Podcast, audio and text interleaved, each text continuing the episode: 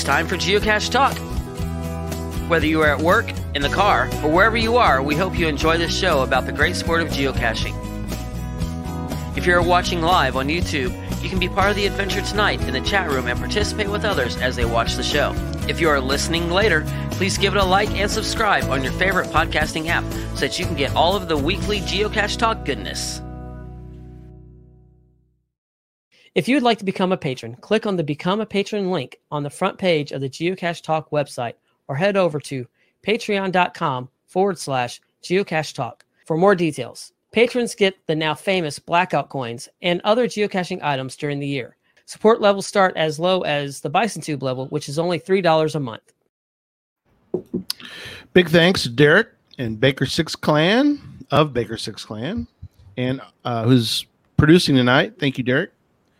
And our featured patrons, Lady Black Cat, RAR 285, Chihuahua Jill, R&M Cashers, Cal Running, DE Cryptoman, Julie D, Holo Yossi, Simmels 123, Chaos in Motion, and our new patrons, Tax Pro RGV, Wards of Draw. That's Dana. She finally sent me her GC name. Thank you, Dana. Wards of Draw, KZoo Otters, Homer CF, BA Wag 75, Roomba Cats, Stark AZ in Arizona, and Fishing Kitty. All right. Well, let's jump right into show 249.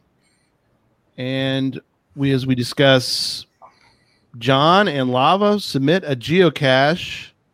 John and Lava, welcome to the show. Hey. Hi, thanks for having us. Yeah, it's always good to be here.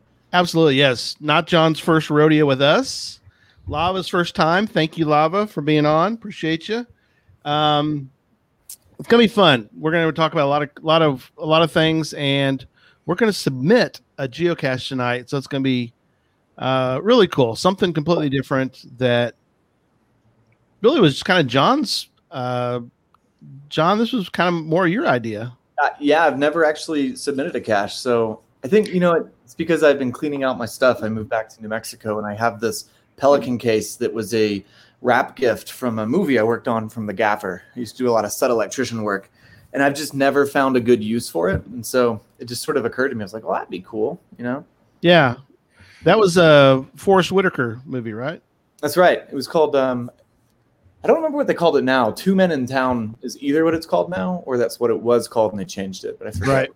It goes. So pretty cool. You got a gift that uh, from a movie and it turned into a geocache. So that's pretty that's awesome. A, that's a gaffer I worked for once. I forget his name. He was a real nice guy, and um, probably the nicest wrap gift I ever got from someone that wasn't like a consistent boss. You know, it was really. really?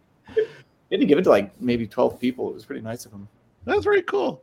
Yeah, we'll, we'll, we'll um, we're gonna talk a little bit about the about the movies uh, here in a moment, uh, and also y'all's uh, filmmaking as well tonight. But first, we got some news to do. Support it, and if you guys see me doing something here, my dog is desperately trying to get Yeah, our attention. no, no problem. So Yeah, I'm, I'm just hoping nobody can hear mine snoring over here. He's like five feet away from me. And he's snoring like a grown person. Ah.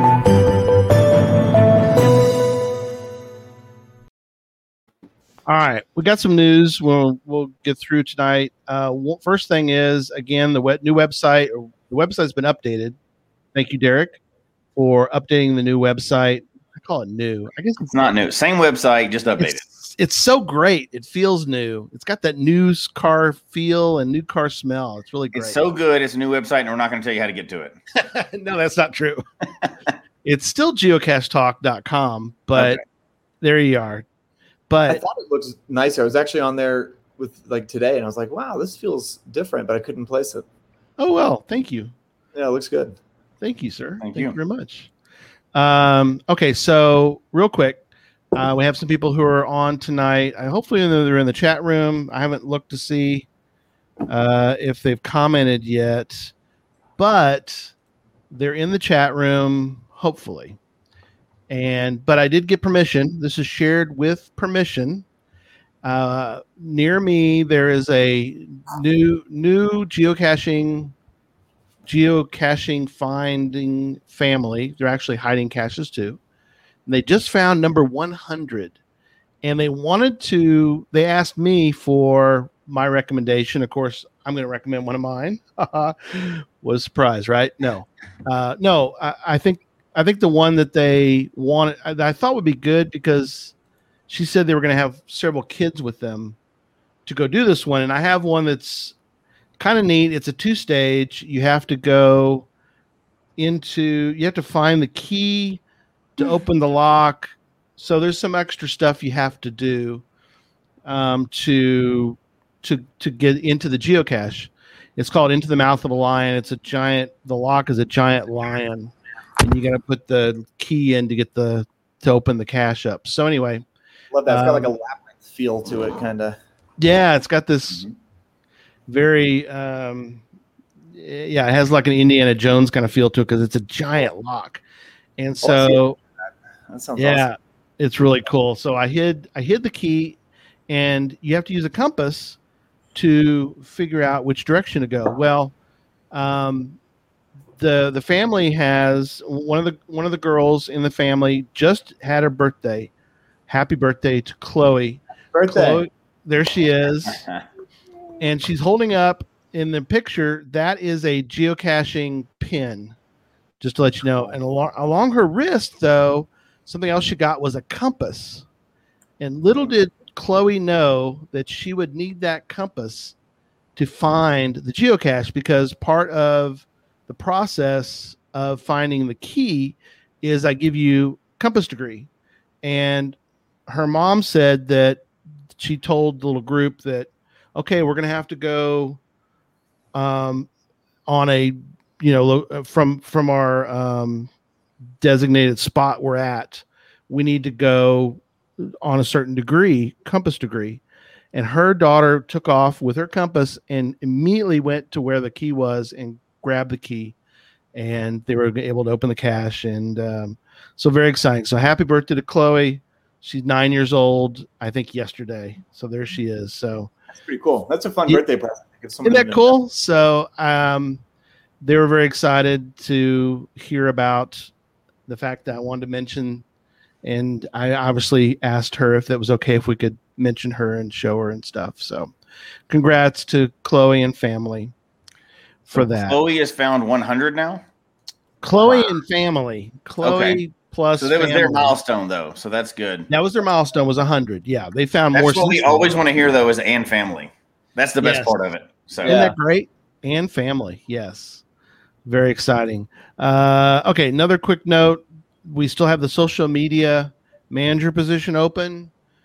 Read the note on the freshened website and send us an email, geocachetalk at gmail.com.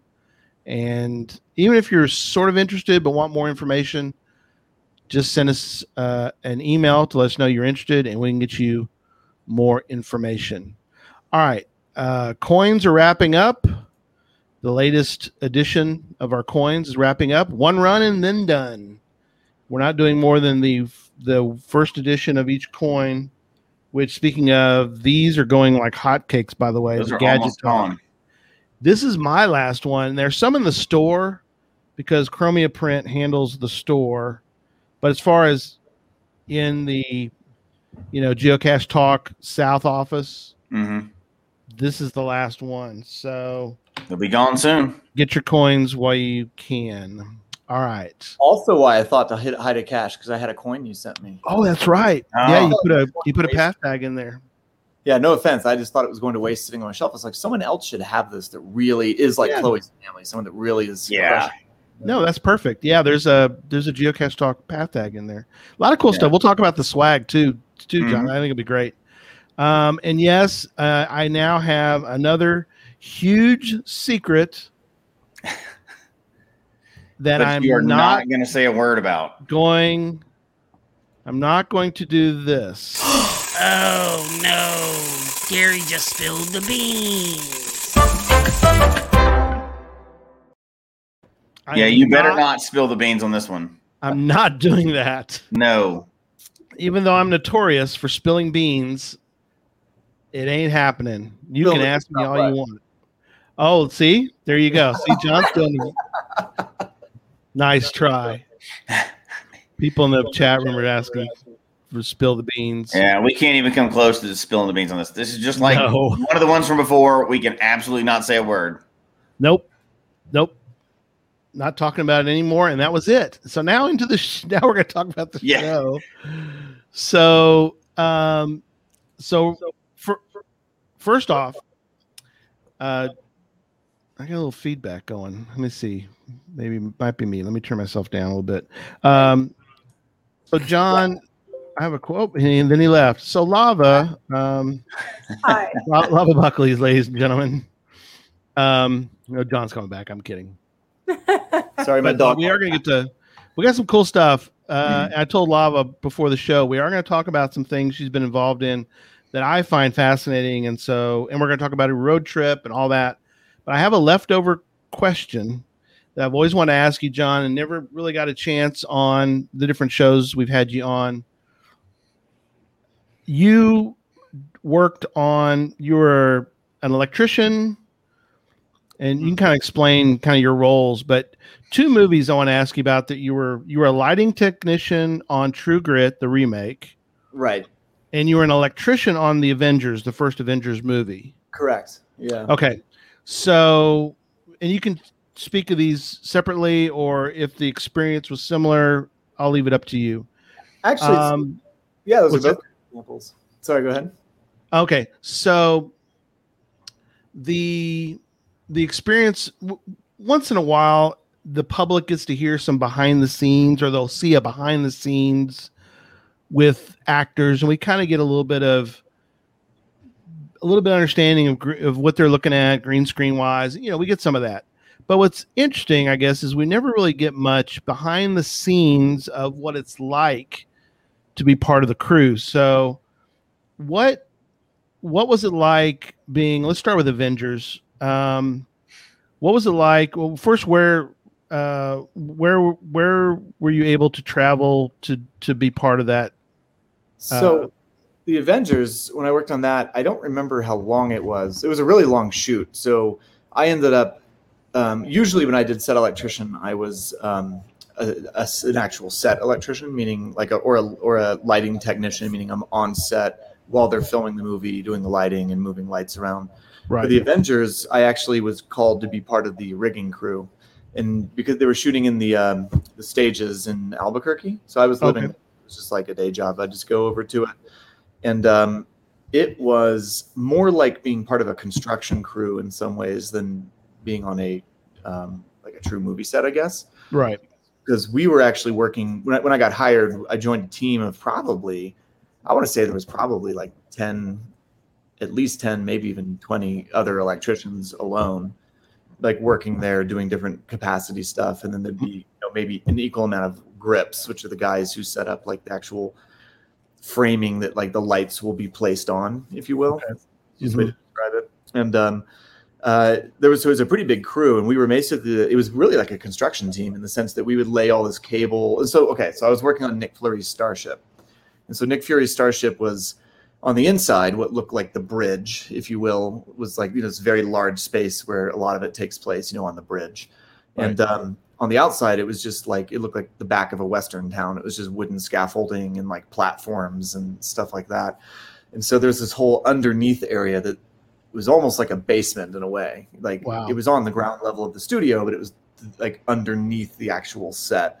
And it's just where we ran, ran tons of cable. So, um, like really high gauge cable that we were running under there. wow Just like we, we called it a waterfall. So there'd be like, there'd be this like, I don't know, like 60 cables coming off of a platform and they'd like perfectly, like, you know, we'd be spending our time perfectly lining them up and sometimes Right. cinching them so that they stayed permanent and solid and couldn't float around become a mess. So a lot of our time would be spent running this cable around just that would be the set's power in the future. wow But then also like um it just depended on what they needed each day. And then like I, I there was one a couple of days where me and the whole team just sent spent setting up Kino Flos, which if you don't know what those are, those used to be state of the art. now it's all LED stuff, but they used to be the state of the art way to not use hot hot lights, like Oh, hot okay. lights, tungsten lighting. You know, Mhm. so like just like you'd have in your your bulb in your you know lamp that's a tungsten light. The hot lights that were what films always used to use were just giant versions of that, you know, that you could control, and they get really hot. Whereas like the Kino Flo is more like a, a tube light, like a um, like you'd find in a garage, sort of. Not exactly the same, but same concept. So Right. we had Kino Flo's rig basically blue light, or it wasn't black light. It was it was kind of it felt like that, but it was this weird. I forgot what color it was. This weird purpley blue color that we would light up the blue screen with. They had a blue Okay. screen, which they because there was enough green elements in the movie, they had to go blue screen instead of green, just for like outside the window. Right. Um, so it was this crazy purpley light to make that blue glow just Oh, wow. more, you know, for Okay. the, Hmm. the VFX. The, the craziest thing is though, looking at those lights, I could see the rods and cones in my eyes shooting. Oh, around. wow. It was so strange. I realized it while I was working on them because we'd have to set them in the ground, and they're kind of like, you imagine that this is the light, and it shoots Yeah. we have to kind of set them so that they were shooting up and out of the screen from the ground. So Right. we see lights, and it was like my eyes were dancing, and I couldn't figure out what it was. and after a minute, I realized there were these little dots going. Pew, pew, Right. These lights. Oh my gosh. you know, I, I pointed out to someone else. I'm like, "Are you seeing this, or am I crazy?" And they're like, "What are you talking about?" I had to like describe it to them. right. You know. Um, after a while, oh my gosh, I see it too. It's like it became this whole commotion. But uh, anyway, uh, and then also the other major thing I remember doing was uh, hanging the light fixtures in Nick Fury's starship, like in the ceiling. So if you ever see Wow. any shots of that starship's main bay, like main deck, I guess you'd call it. yeah. If The deck. Yeah. LEDs that are in the ceiling, I put a lot of those up in the ceiling. So that's my Oh. claim to fame. Right There you go. But I didn't make them. Someone else. There had a whole other But you team. put them in. Fixtures, but yeah, I put them up there. You This is. Banjo. Oh, there's the pup. Hey, there's hey, We found him in New Mexico. He was a stray. Oh. Hey, Banjo. It was uh, it was meant to be. Yeah. Yeah. We- We just got back today from a road trip, so he's extremely stoked that we exist still. Right. Because you're like, yes, you're back. He's a little overboard. But So so, how- um, yeah, so so- weirdly, that show felt more like a construction, more Right. than nine to five job than the other set electrician jobs I'd done. Right. So how different was that from a, a film like True Grit, which the remake was? Um, because I mean that's pretty much all. I mean, very very little that's filmed in inside a cabin Yeah. and a couple of them. But most, I mean, you're like that's a lot of outdoor work, right? Yeah, yeah, it was. Um, I think that when I worked on True Grit, I didn't do the whole film. I did. It's funny; those are the two films that I didn't do like the full part. I was sort of like uh, someone they brought in for extra hands. Right. Um, So- I think I worked on True Grit at least two weeks, maybe longer. Mhm. But it was um, there was the scene where they rode the horses really fast through like the trees. That's Yeah. terrible description. It's probably most of the movie, but uh, this is like like a road lined with trees on either side. I can't remember Mhm. enough about the plot line anymore to say where it was, but That's okay. I was helping like with uh, we had to do a lot of big um, 18k lights, so 18,000 watt lights, which are these huge, they almost look like five gallon drum sized things that may be bigger. Uh, so like they'll get mounted on scissor lifts or different types of lifts. So we had a lot of rigging to kind of get those flown up in the air, hmm and then. Uh, Very cool. I, it's funny. I don't have a lot of memory of that. I did work the there was the shack stuff that was all at night. A lot took place in the Yeah. So that was a probably that might have been two weeks in itself actually, and that was a, took a lot to shoot that because we had to do it all at night, Right. all night shoot, shoots, and the whole canyon that was behind that shack. Mm. They had built in platforms up into the mountains, like not Right. mountains or hills, really. but- Yeah, but still. it'd be a good hike if you went up one, but it's like so like when we arrived at set, we would we would we'd get to set, we'd get to eat breakfast. They usually offer you something to eat, and then um, we would load up in like vehicles and drive like half an hour out into the desert and up behind these hills, and they would drop us off like we were going to school, basically. Right. It was like me and Banjo, chill out, dude. Sorry. He is So it was crazy. like me- it was like me or uh, it was like me and at least one or two other people. It would just be all night on these platforms Right. doing the lighting. To get the lighting. I was also teaching film a couple of days a week at the Santa Fe School for Art and Science, teaching film to seventh and eighth graders. So it wasn't a full time job, so I was able to do both jobs. But Both jobs. me working on a, on the True Grit, doing those overnights, I was Right. so tired that I'd be like falling asleep on those platforms, and it was really. Right. I'd be like wrapping myself up in the plastic that you cover the lights with when the oh, day Oh, was over. gosh. like just like sleeping until the radio squawked, and I'd like scramble. Right. Like, I'm like, I'm like, what? they wouldn't need you for hours. You were just there for when they did need you, Right. The light or something. Wow. When it was kind so those were weirder experiences in what I had done as a set electrician because most of my experience uh, was you know I'd fallen in with a crew and we started on low budget stuff like sub million for like you know like I don't know eight bucks an hour like working a union job and like Mhm. you know, getting our our credentials basically and um, Right. working my way up to bigger stuff. But I was always very involved in the set and like you know like standing like sometimes I'd be standing next to actors like hiding in the shadows because there was Right. of sticks in between takes or something, you know. Whereas on the Avengers, I never saw an actor because I was the rigging crew. Even when they did start shooting, we were there. It was somewhere else on the studio. Mhm. So it was kind of like more removed. And True Grit was a little bit like that because of the fact that I was sort of a brought like a high like an extra hand brought in. Right. Uh, Did- I might have been around the actors on True Grit. I can't recall, but Yeah. Not. It was a different experience though. It felt more like a nine to five construction job, which is fine. You know, Right. it, uh, cool. I mean, it's like fun toys, and it's such an interesting thing to do.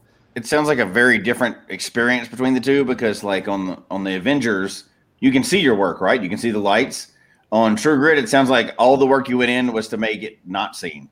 So you're putting all these lights in the area, and and basically it's the whole. If you're successful, nobody's going to notice that there's lights there, right? It's just the Yeah, shot looks good, and the other one you're right there in the front. Totally. And on True Grit, like if you think about that cabin scene, if you get someone goes and watches it, like if Mhm. you look at specifically the ones where you can see the cabin wider, Yeah. there's probably always like a strong light edge to the back of it that's like the moonlight or something. And that was our lights. That was your light. so really all we were was like the backlight for like the scene, but it was such a humongous space, and they didn't want like if they if they had had us like a, a more tr- like a lower budget movie or something would have just had us closer to set, way Right. less less with one or two or maybe three big lights. We we had like sixty lights or something, Oh my gosh. 60 18k lights, and they weren't always on. It would Right. depend on what the DP wanted. What they wanted. But, um, but like you know, on other stuff where I was the on-set electrician and we're in like a western scene or something, we would just have one or two of those lights on big rolling stands. Right. Just roll it where we want it to go. And I think that the danger that like the hardship of the desert and the distance that they wanted to capture was why they Mhm. needed the way they did it.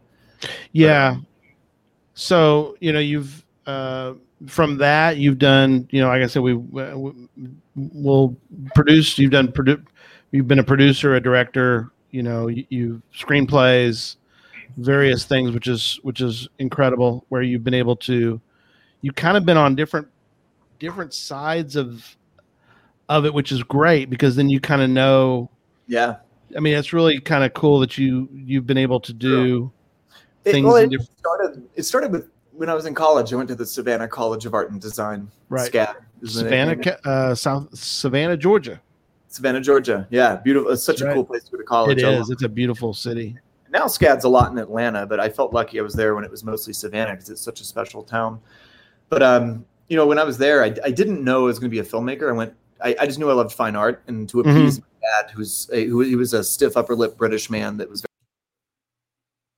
minor because that was a more realistic job. Sorry, that And, was um, my, my bad. uh, no, it's cool. I kind of am fascinated by this as it changes. Yeah, As it changes, yeah. As a filmmaker, I'm like, ooh, I like this editing. You know, this is good cuts. like the bouncing But, uh, ball, right? Cool. You gotta follow it around. Yeah, so I just sort of learned everything because I was excited about on- once I fell into film, it was so cool. Like, oh my gosh, I can do the sound design. I can I can make it sound like a spaceship. Oh, that's so cool. So That's I just cool. kind of learn it all, you know. Right. And then I, I ended up doing work in uh, Savannah as like a they call it a production assistant. It could be almost anything as your job. You're basically the gopher of sorts right. and uh, you know it's like that ended up getting me into overflow work for the union out there when they do concerts and that got me work that was able that's how i was able to join the union in new mexico because it was starting to balloon and they needed more workers and i already had you know the, the hours coincidentally from just working in college and then uh, so i came out here Mhm. and uh, i for a while forgot about anything except for making money being a set electrician right. pretty decent money without having to work constantly all the time, and that was great, you know. But there'd be dry spells, but a- after a while, I kind of started getting jaded a little bit. I, I caught myself not enjoying it as much, Right. and it can be hard because there's some of the people that are working on film sets are not always there because they love film. Some of them are there because they want to make money and have to pay off debt, and some of them are there Sure. because they got into it and that's what they do now, and some are there because they love movies, and you know what I mean. So Yeah. there's all sorts of types, and um, I started finding myself feeling jaded about it uh, for different Mhm. reasons. And it's like I realized in that moment, oh my gosh, like I'm I'm a filmmaker. I'm supposed to be making movies. I learned how to do this, Yeah. and so that's sort of what started the trajectory of then me writing a bunch of shorts and um, with my buddy Rick, who was a sound electrician with me. Like that's we we started making stuff, and um, it just kind of like tumbled forward with more people joining the teams, and then um, it's true though. Me knowing how to do all those things hmm possible f- at like a low budget level to either do it if we couldn't afford someone or to know if you know someone wasn't doing what they should be doing or i don't know you know it kind of gave Mhm. us more more ability to control getting the product done And, yeah uh, it's it's fascinating because you've you've been able to like you said and been able to sort of work into different areas. And um, something we're gonna we'll talk about tonight is um, about some filmmaking. I know b- both you and lava have done some different filmmaking um, and recently though you you went on uh, a fairly long road trip. Uh, we want to talk about that uh, tonight. We we're going to have on john courage uh, he's wasn't able to be on tonight. Uh, we are going to talk about the video that that that, uh, that you you two made and uh, with john. Um, john again wasn't wasn't able to be on. Uh, he's taking care of family. But tell everyone a little bit about the road trip. And we talked a little bit about uh, before the show about g- getting through wyoming and lava wants a different experience next time with wyoming right it was not it was not fun for you i guess I was a little scared. right Wyoming was a little. We, we just the timing wasn't so great. We just happened to get there during incredible windstorm and hmm it was nuts 65 mile an hour plus gusts but i think when they say that they meant like 85 plus it felt. We saw at least six semi trucks blowed over and then Oh. other RVs. yeah. And they let us go through because we were i guess a, a, a civilian vehicle because we were we were a, a uh, like a camper van a 190 popular road truck. But i we were probably bigger than they should have let through because we felt like we were about to roll over too. But so the, the point of it is um, we went on a giant road trip essentially through the west and the pacific northwest back down through um, part of california right through Death Valley, like that, you know, Yosemite area, and came back to New Mexico, partly because we realized that um, it might be our last chance before life started going back to normal again. Mhm. And um, at that point, we both felt comfortable that we could, you know, road trip and it wouldn't be a risk during COVID. yeah Um, and so we, you know, we were like, we knew how to do it. So we felt good about it. Let's go. And at the same time, kind of dovetailed, um, I got a song of John Courage's in my recent film that I was doing post on called The mm-hmm. Inheritance. I think we're calling Yes, it The The Inheritance, yeah. So mm-hmm. we'll be more about that in the future. This is still sort of yeah it's post production, uh, right Yeah, yeah, and it's like you know, it's getting very close to being where it's completed, and then there'll be more talking points on that, and I'm sure that you guys will hear more. We'll go more into that in the future. But yeah so one of John Courage's songs- and um, John Courage uh, put songs in my first movie. yeah yeah that's right he did and I had told him I'll make you a music video because it was free. So I was like, but Yeah. You know, no one got very paid. nice of you That Yeah. movie was for free. And I was like, you know, but I'll make you a music video, and I just never did it. Partially just because you know he lived in New Mexico, I lived in California, and then later he, you know, it's like people moved around, and you know how life is. So this time when I was getting his song, I was like, oh, and I'll make you that music video finally. And he was like, oh, cool, man. awesome And um, but he didn't have any control over what it was going to be. He was just like, yeah, just let me know what you need me to do, which is my favorite thing. So I was talking to Lava, and I was like, okay, well, we can do whatever we want. So we just sort of were brainstorming what it could be. I don't even remember how we came up with the concept, but you know, it's very it's a very odd video. So I hope everyone should Well- go see it. Well we're gonna we're gonna show it if that's okay. Oh, and we'll yeah, talk about it please. Um, So we'll we'll show the video, have everybody experience experience it, and then we'll talk about it. But I love this song, by the way. I, I'm, I'm Ray. I've, I've really fallen in love with John Courage's music uh, after you mentioned, you know, that you you know the whole the whole story, and uh, sharing with with my my uh, older boys uh, who um, they they dig uh, they dig his kind of music. So we'll we'll watch it and then we'll talk about it. So yeah, it's cool, and we'll, we'll we'll let people know how to find them too and listen to him. yeah, too. we'll definitely do that. Yeah.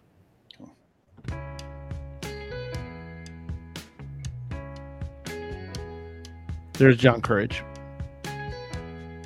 which people would figure out.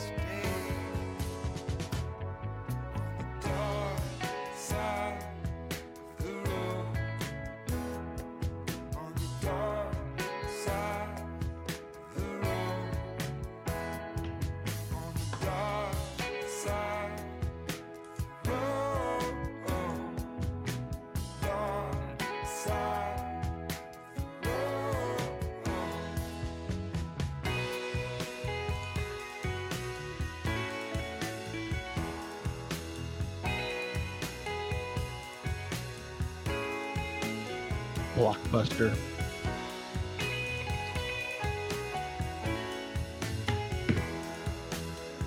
The blockbuster like a geocache of its in a way. huh?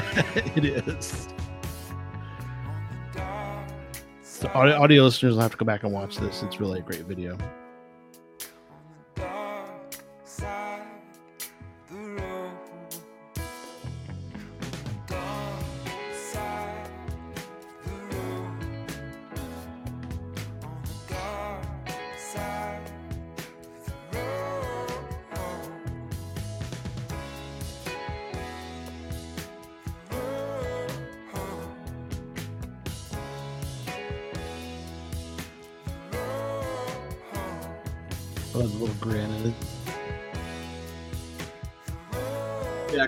Said that's the first time he's ever smiled in a music video. it's got to be. It was like a. Was, I, I pulled it out of the edit, so like we had options without a smile too. You liked it. It made All sense. right, that was great. Thanks. It was a lot of fun. I mean, you know, It we, uh, was no, it was. It really was. It's it tells a story, and it's you know not all videos are, I think, are great. And I think that one is great. Now, um, we're the stars because we had access to ourselves on this road trip. Yeah. yeah. What's funny? Yeah. One one person says, "So that's how people get around in New Mexico." I always yeah, wondered. yeah, I saw that. Yeah, yeah. it just says so many great locations for geocaching, and you know, I didn't place any, but I bet you there are caches and all. oh those gosh, yeah, Oh, yeah. But it was funny making it was like in a weird way it was kind of reminiscent of caching because we we didn't know where we were going to be Mhm. I mean we knew like we'd go through these areas and yeah. what was your thought About what? about how we found the locations and stuff Uh, we just were just driving along, and we just kept it eyes our eyes peeled for anything that looked cool. that's actually true yeah that's what she, so in wyoming um, so we went north through new mexico we, st- we Yeah. shot in the valley of fire first which is near this little town Carrizozo here we did our first shoot it was actually like a test shoot because we hadn't I, I knew that the technique would work but we hadn't tried it yet with our equipment and like you know what i mean? Like figured it out. So that was our first test shoot. And then we went through colorado and didn't have time to shoot anything there. And then in wyoming we found an amazing spot like right off the highway. We were kind of trekking along the bottom of wyoming towards idaho. And Mhm. uh, we found this awesome place. I can't remember. I wrote it down. I can't remember the name of it now but Yeah. uh, it was so windy. Like we, we were like oh we can do it. So we went out there and like i ran down into the field and found this cool shot with like a rock. And there was like this like right, twisted old like tree and like it was so neat and lava was gonna like jump through and go past it right. She's out there in the distance. I'm like, okay, go. This is the wind blowing me. She's like, what? I'm like, go.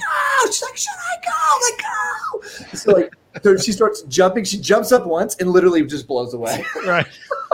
That's it was funny. so windy.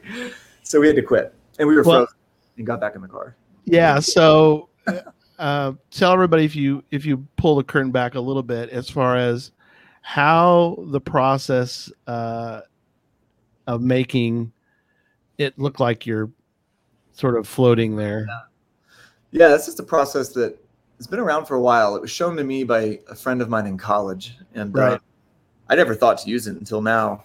It was it's sort of a it was almost like a gimmick for us of a way to make it interesting and weird, you know, Mhm. like how to make these different locations cool. At one point, I threatened that it would be banjo camping and drinking coffee in different locations, Right. but Lava pointed out that wouldn't be a good music video.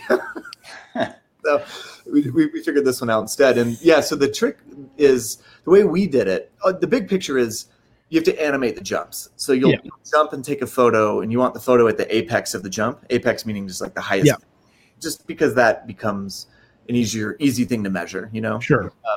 And so we did it with rapid fire. So like we'd be like one, two, three, jump, and on jump would press the button, and the other one would jump. So it'd be like tick, tick, tick, tick, tick, tick, tick, tick. Right. Then later I'd go through and pull out the highest jump of each. The highest jumps. So there was a little organization to it, but you know, on a road trip it was easy. We'd sit there driving, and I would just organize it. But, uh, Daryl wants to know how many times you, you Oh. made. I know that we took over 4,000 photos altogether. It's Oh in my gosh. six different Wow. states, four weeks of shooting, and um, the cut ended up having 25 different scenes. like, Okay. Settings. So, but there was more than that that didn't make the video. yeah, yeah, Incredible. yeah. And so like you know, people could do this at home, and I encourage it. Take your kids out in the backyard and do it. It's really fun. yeah. But the idea is, yeah, and like so, like we just would stand in one spot, you know, jump get the picture at the height of the oh, get the picture up here. Whether whether you can do it in one shot or you have to take many, it's uh, however. And then Sure. when you you just take a little baby step forward and do it again Do it again. do it again and again, awesome. and again and again and again until you're off, and then you put it in some sort of editing system and just turn those still images into frames, basically, because that's all a movie is is multiple images put together. Sure. So, Oh yeah. Um, it creates that uh, animated look, and it's really fun. It's easy to do. I recommend people try it with their kids. It's super fun. Uh, my right knee hurts so bad by the end, though. I gotta tell you, dude. I know that I'm getting older now because my knee, and that's the same right knee I hurt being a set electrician, actually. So it's kind of this. I'm learning now. Through as you get older, you get these reoccurring injuries. But Full I was, uh. I was kind of beat up by the end. I think lava too. We did a lot of jumps, and it was Full especially hard. Like when we were in the Pacific Northwest, so we went through, you know, Wyoming and Idaho.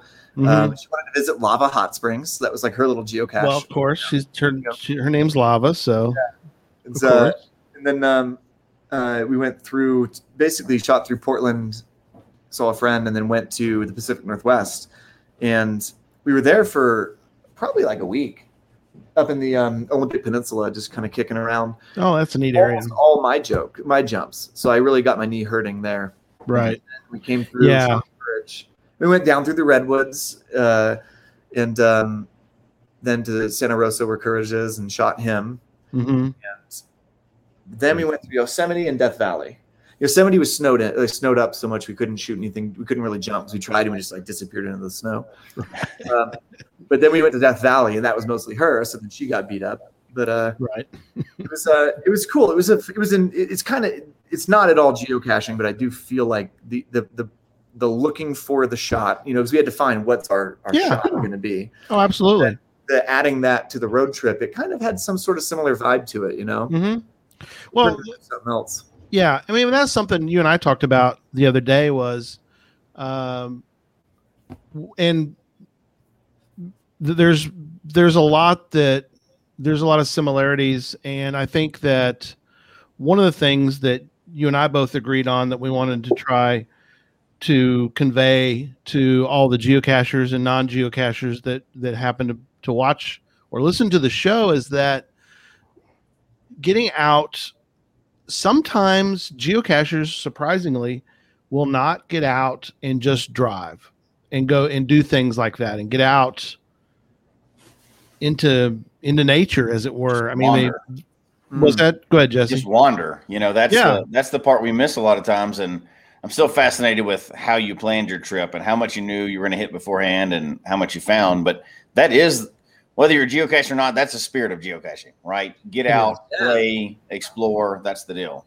Yeah, you know, as far as the itinerary, we knew that we were going to go through Colorado because there's some family there to visit, and then I, I, we just kind of would look at the map a, a day or two in advance, I think, and just kind of look at the route we should take to get. We knew we were going to the Olympic Peninsula. That was sort of like the main goal to get there. Mm-hmm. So then we just started looking at, okay, well, where do we want to go on the way? Okay, well, visit Colorado because family. Well, we Sure. might as well. go- Do we want to go through Utah or Wyoming? And we were debating it. So we decided we, we haven't seen Wyoming, so we went north through Wyoming. yeah that, that then we got stuck in. Where did we get stuck? Laramie.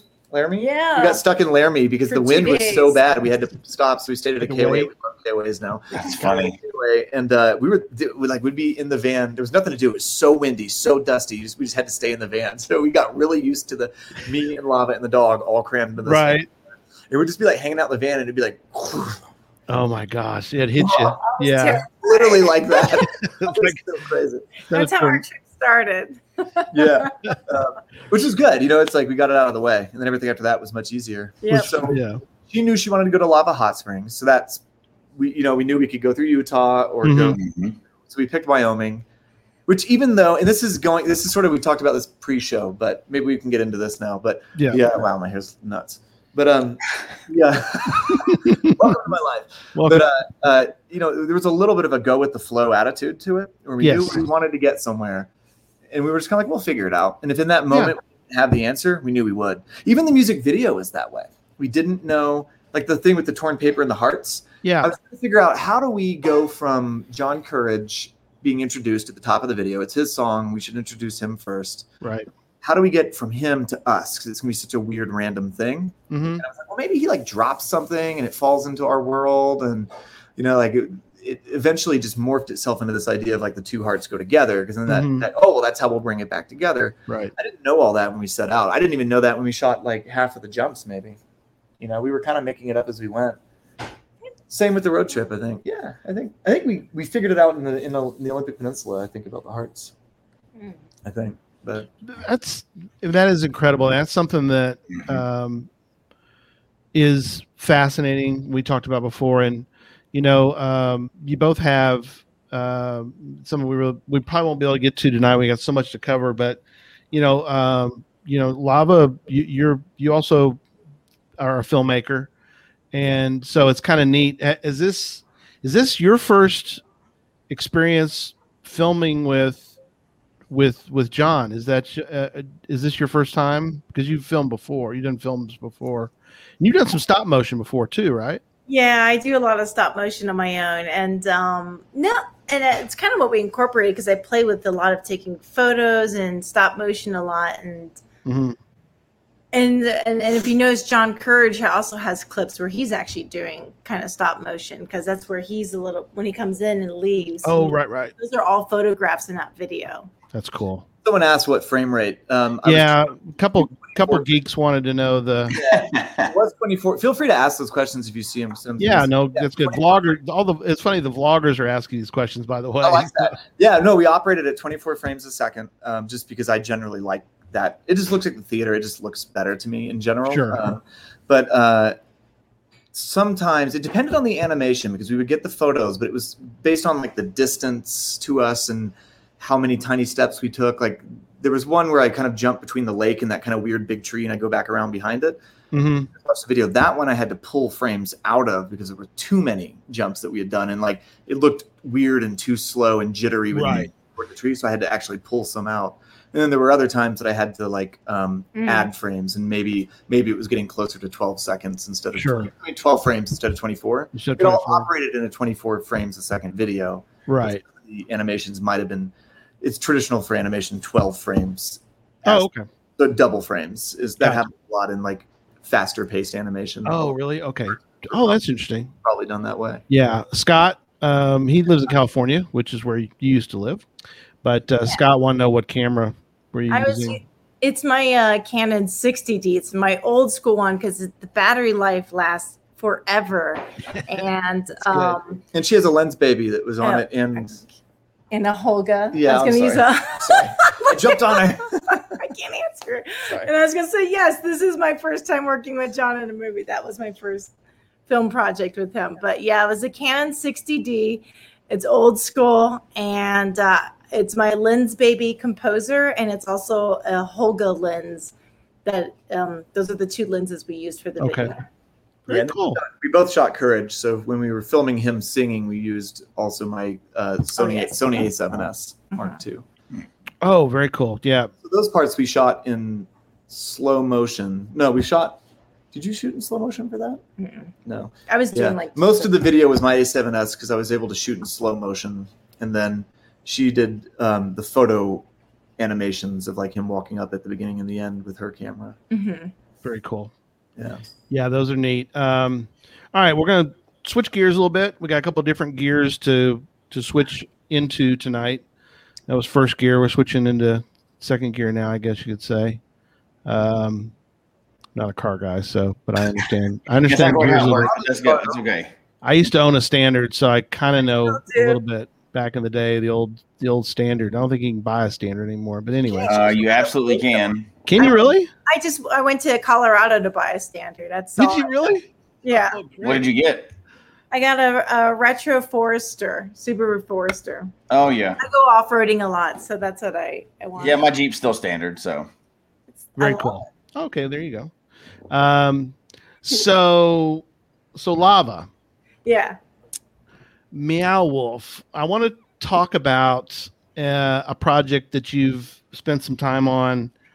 Uh, Meow Wolf is currently in two spots, and there's one in Santa Fe that we're going to go visit this this summer. Uh, gosh, not too many weeks, and then one in Vegas. Yeah. Yay! But you really worked on that one a lot. Yes. Um, so, Ed, I, I know these are this is difficult, but I know you can do it. can you explain what Meow Wolf even is for people? Um, I would say the best way to kind of figure it out it's an art collective.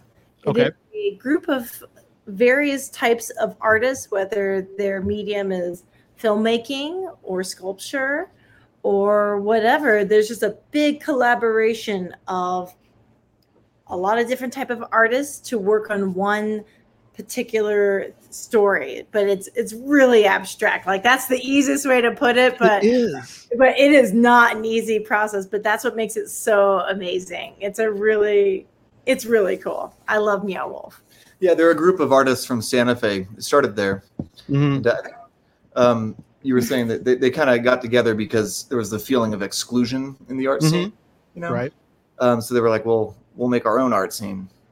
and they did yeah Yeah, when I lived in Santa Fe, I don't remember they hadn't started making any sort of interactive exhibits when I was there. I don't think it was more of like they would throw parties and I think have showings and stuff of their work, if I recall. But Wow.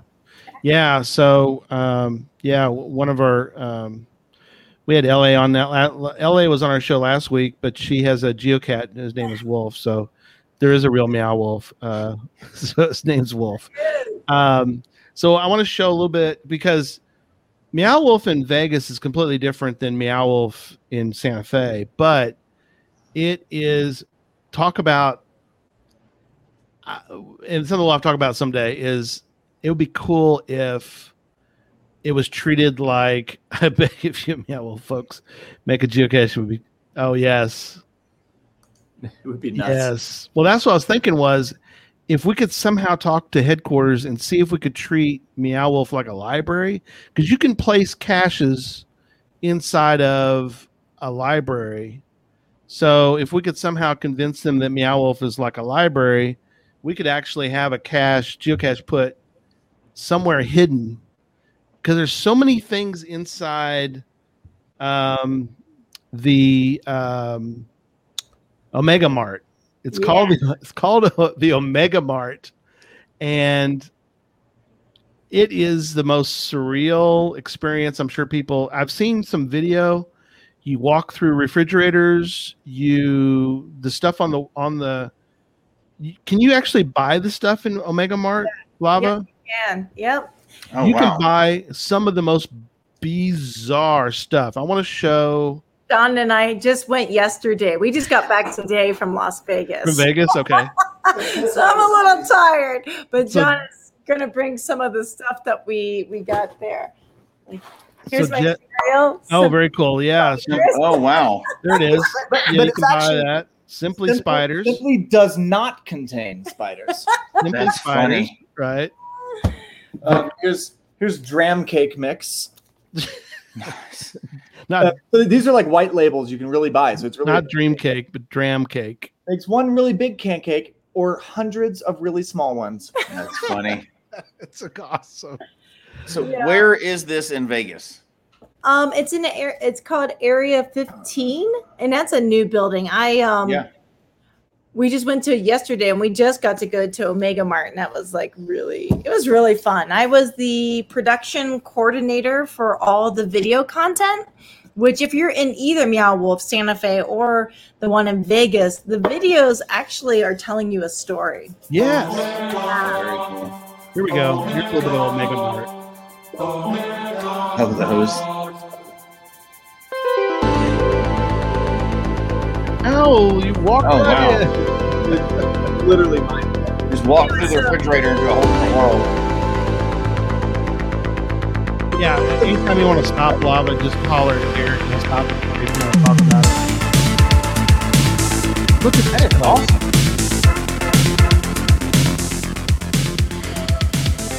Tattoo chicken. meow and wolf. And the all that set up. Oh my gosh, it's crazy. It's very interactive. That's what I like. Yeah.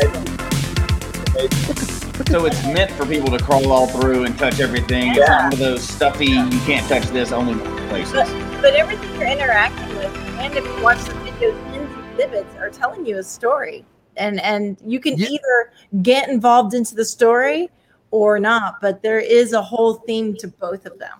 Yeah, there's like clue. It's kind of it's, dude, it's amazing. There's like clues and stuff where it's like there was a guy I saw in there who had uh, because like there'll be like a desk, right? You'll find like an employee's desk or something, and there'll be like papers on it that are part of the exhibit, and he's like methodically going taking notes Right.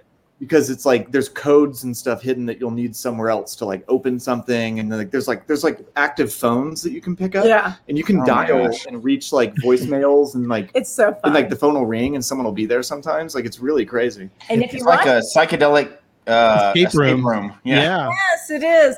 But if you watch the videos, I'm just a little plug here. I'm also a character in the Omega Mart. My name is Karen.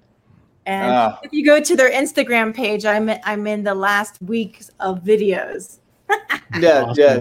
They're Yeah, cool. there's stuff. I, I watched a video one guy did of just some random stuff he was walking through, but he stopped for a minute and did a little bit of this video, and the video is like telling you about Omega Mart, but then it's kind of not telling Yeah. you about Omega Mart. So it's kind of this melange of of of text or I mean, of uh, speech of different things. Of it's like whoa, it is it's it's hard to explain unless you see well you, you saw it i mean it's just it, it it's such a such an incredible explosion of things to your to your senses Well, It's here's cool. what's really funny about this. So we haven't even really talked about geocaching yet, but both of these things are so the spirit of geocaching, a psychedelic escape room and a road trip that is kind of almost unplanned.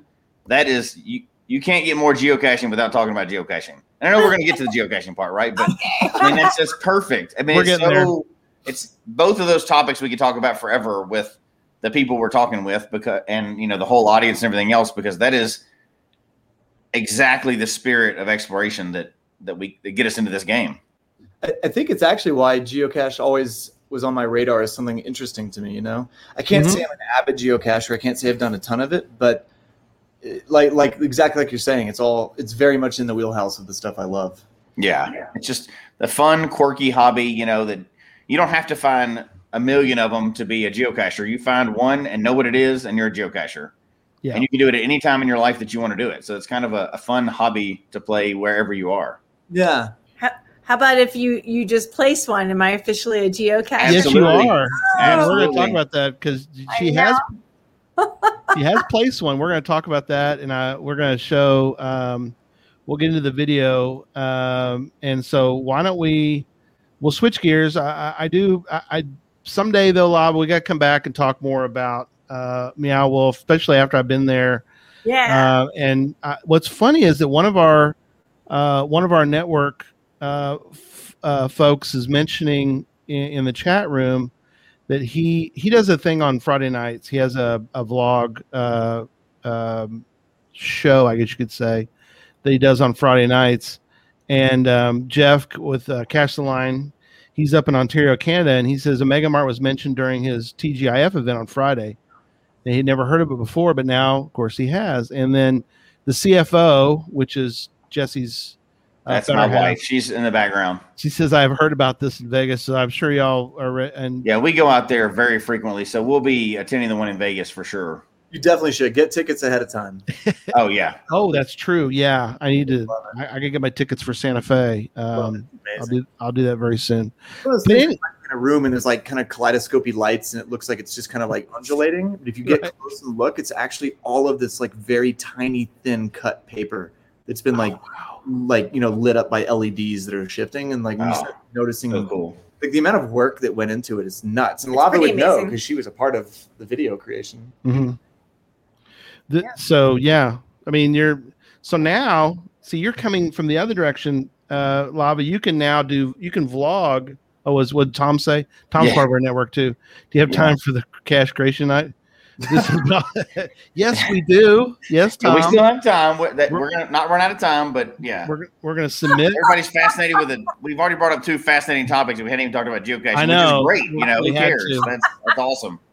But what's great is that lava can now come at it from a different angle. Instead of being a geocacher and then trying to learn the the video log side of things, we have some great vloggers uh, in the geocaching community. We have some on our part of our network Uh, you know, Jeff and Derek um, are really good at that. Charles, part of our other uh, uh, another show that we have as well. But um, you're coming in. you get to come in from the other side.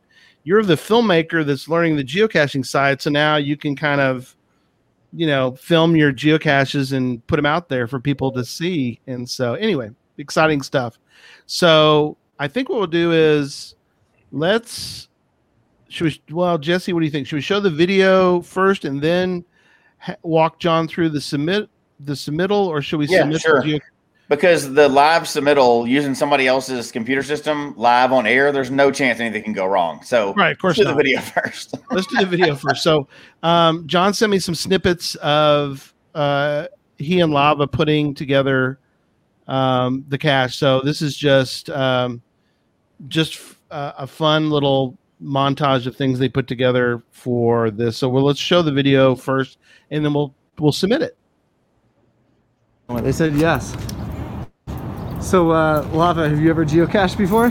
This is my first time. I have never geocached.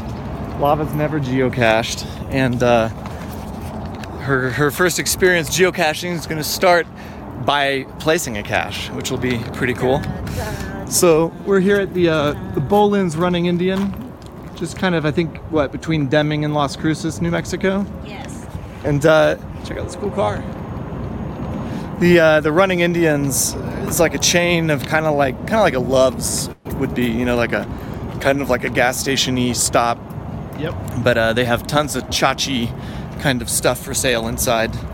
Uh, one of which we bought and put into the cache, which is a uh, it's a um, New Mexico bottle opener. So whoever finds it first is going to get that. We're over here hiding it somewhere by the Bowlin Indian sign. Actually, neither of us have placed a cache before. I don't even know what I'm doing. Yeah, we're gonna figure out a, a place to hide this.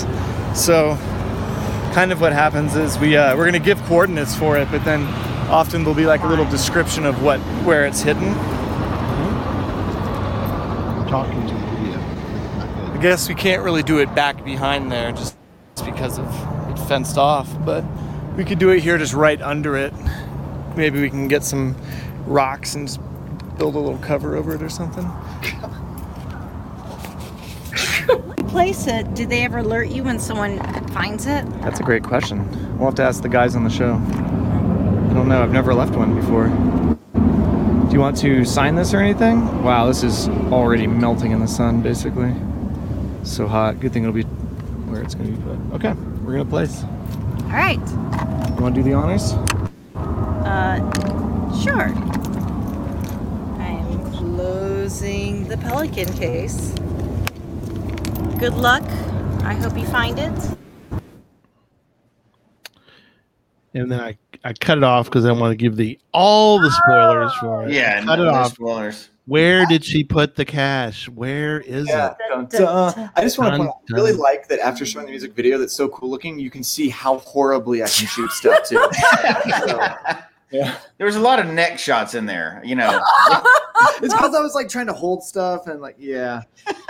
Oh, No, man. I good. think It was audio mostly. It was, yeah. Anyway. It's interesting because neither one of you have hidden a cache before, and this is your first one. And you know, no pressure, just do it live in front of you know a bunch of people. But um, there's already, and we haven't asked any questions about it yet. But there's already from the video a lot of things you've done right that a lot of people mess up on their first caches, and we'll, we'll kind of get into those. But Oh, cool. we did ask a question, which was, how do you know when somebody finds it?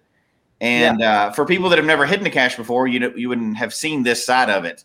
But anytime you hide one, it's posted on the site. So anytime somebody makes a log online, you get an email saying, you know, Gary found your cache or Gary couldn't find your cache or whatever. And um, with one cache out there, you'll get emails.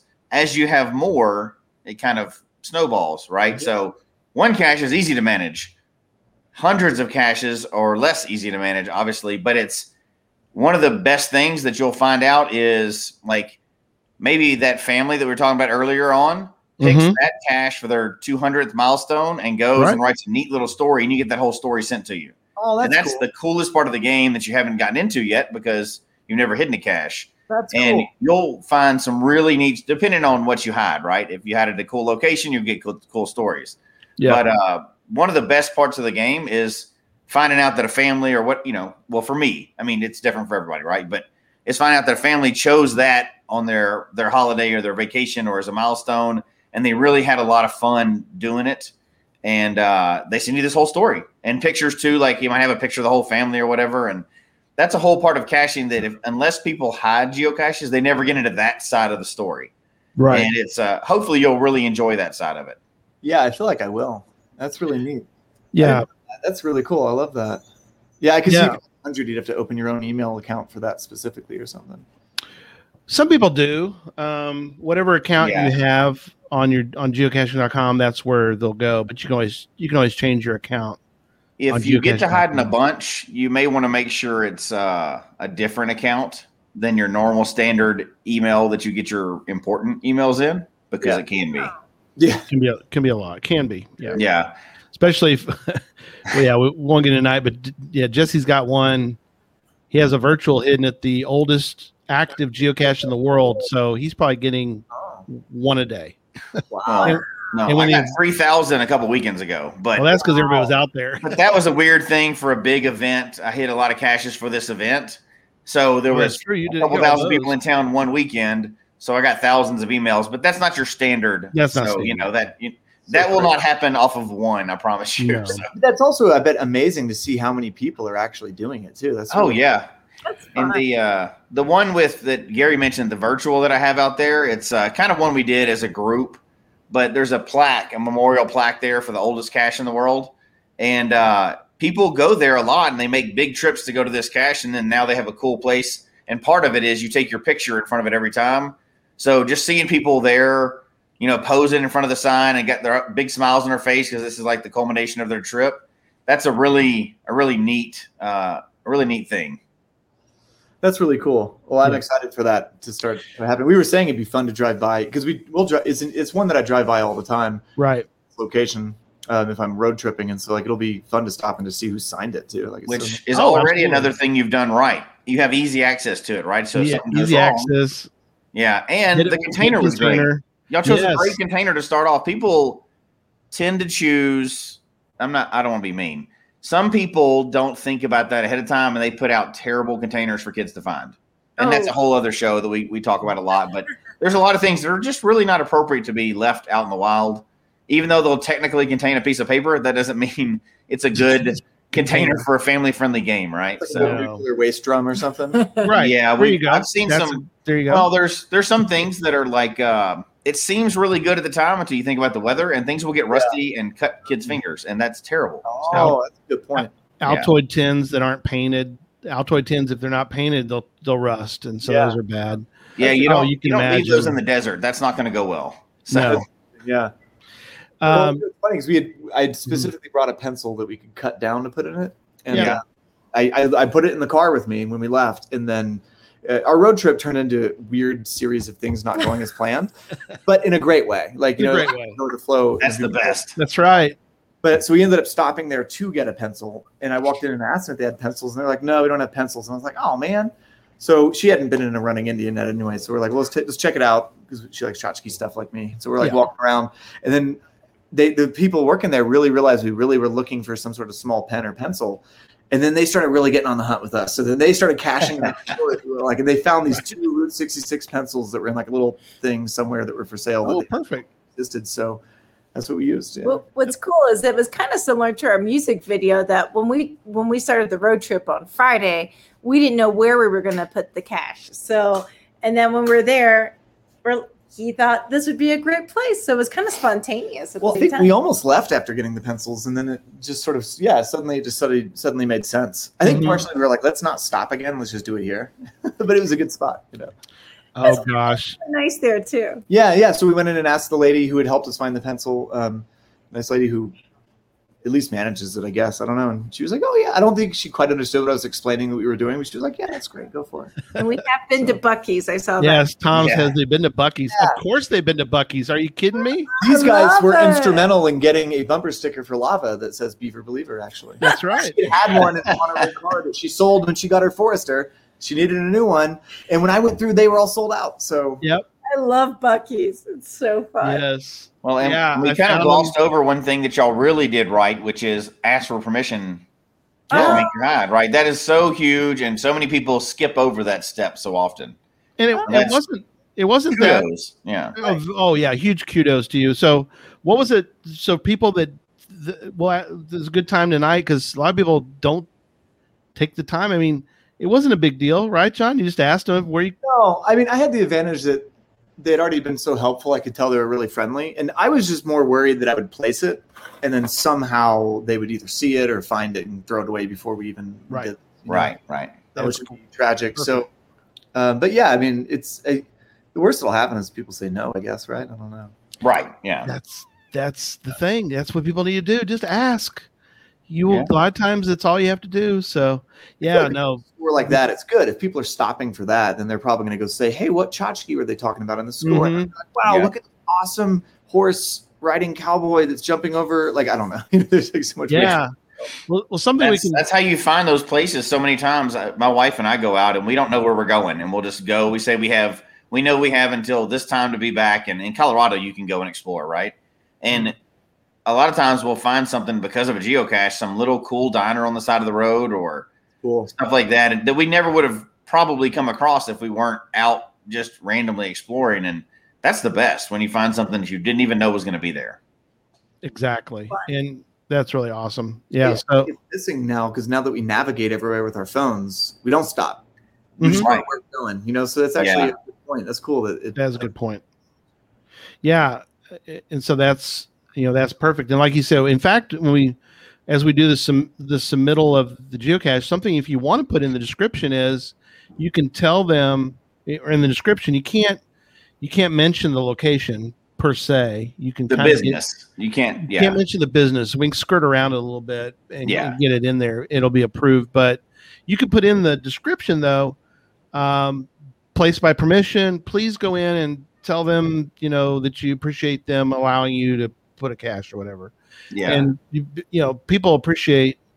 I, I know I've got one at the chamber and here in town, and um, you know, I get the chamber people telling me all the time that people are coming by and appreciate that. And I say, well, they're they're in town, Chamber of Commerce, so you know, I'm I'm trying to I'm pushing them to do some other stuff as well. But I want people to know, I want them to realize that business is coming to their area. So, you know, Yeah. kudos to you for that. So, all right, let's get into the.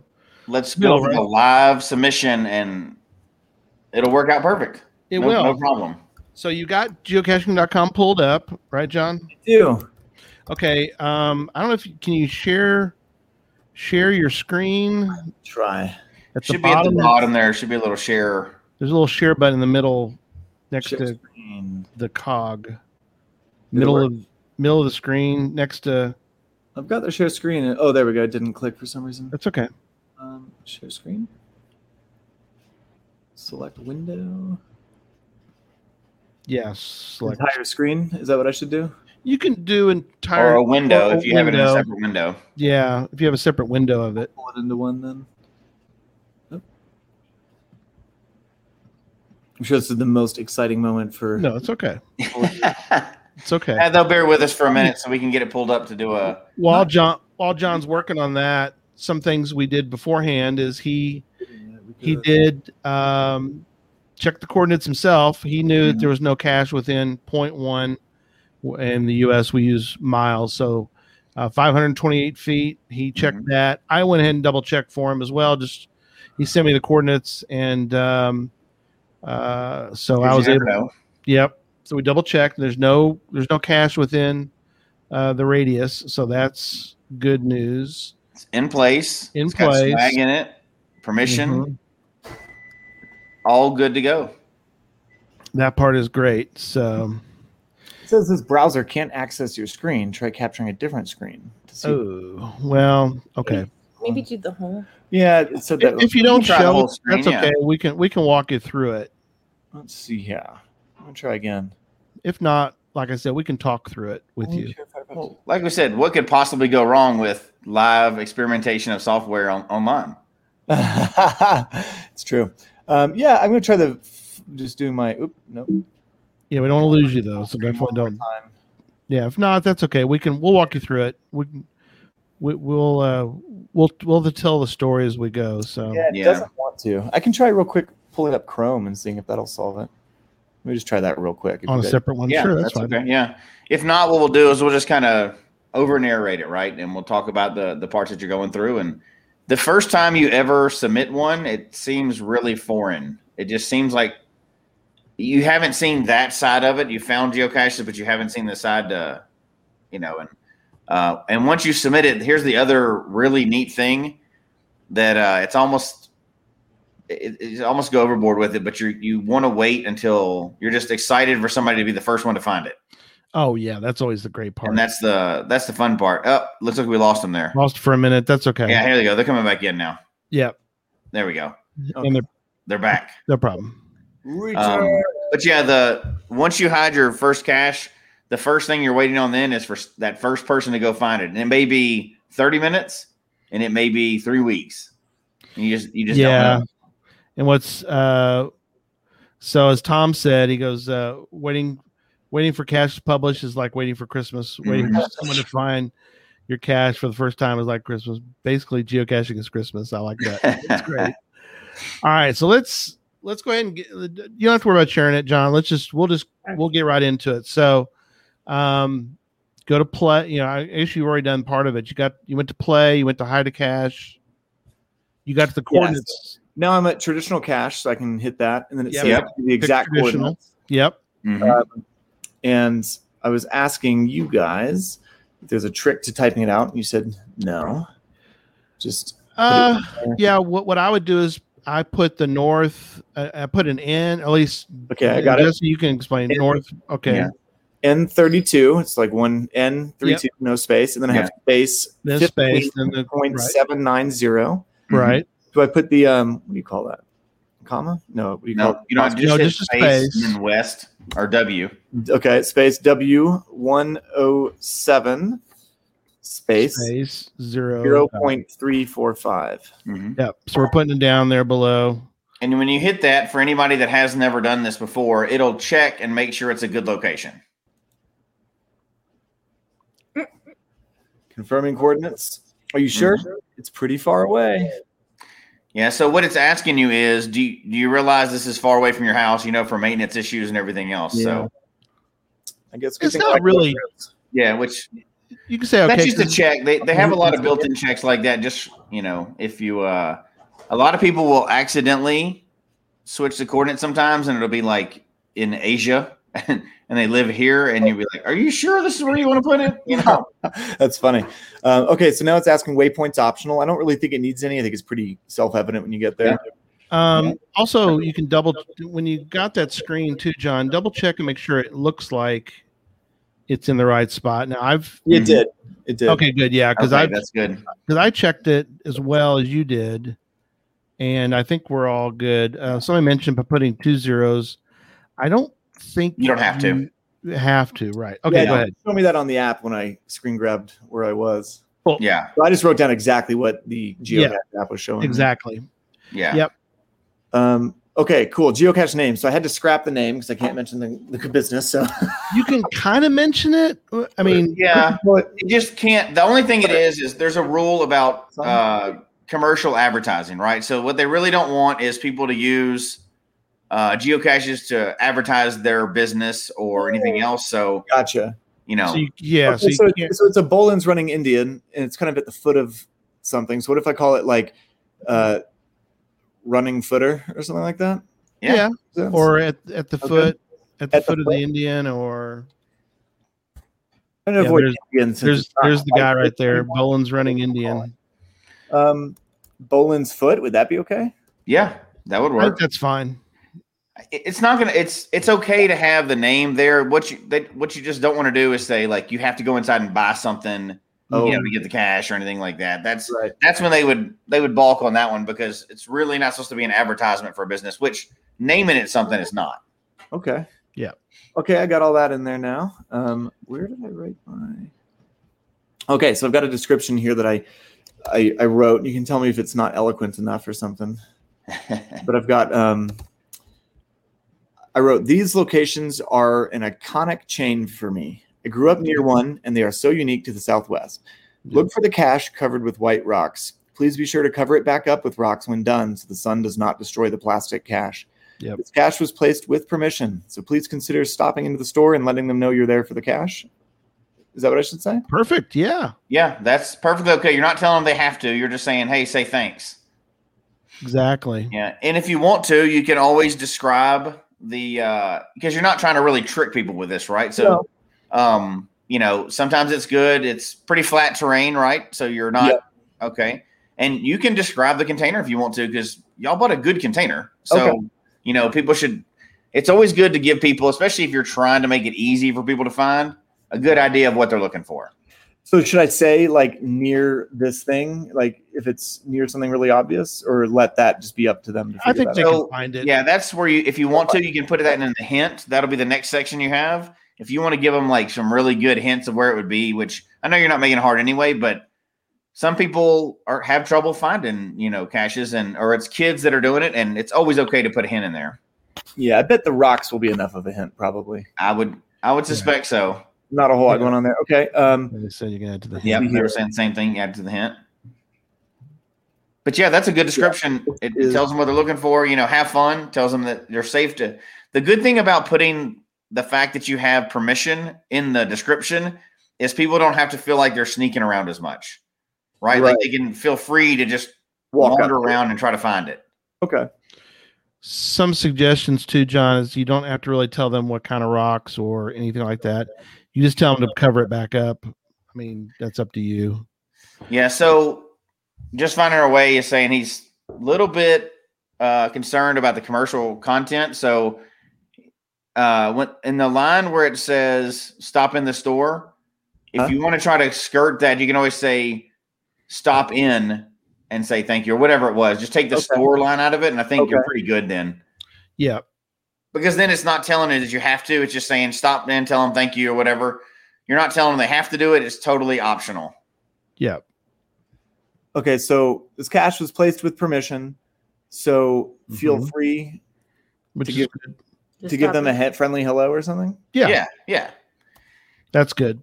And the worst that'll happen if the reviewer comes back and goes, "This is too close," just say, "This is my first one. How should I? How should I do it?" They're really good about telling you. Just change it a little bit like this. So Okay. even if this comes back with some error, the reviewers really want these to be out there and be published because they're cachers too. And if you just say, "Okay, you know, can can you help me tweak it a little bit?" They absolutely will. They're not just going to go like, "You messed it up. You can never place another cache again." Which uh which part, just finding our way, are you saying that which part was commercial content? Because we can get help because we yeah, actually have there's a anything re- different. we have a reviewer that's helping to that's on tonight. Oh, great. Yeah. So, not for that state, but And it's Um, pretty different per area too, because I mean they're pretty strict on the commercial guideline thing.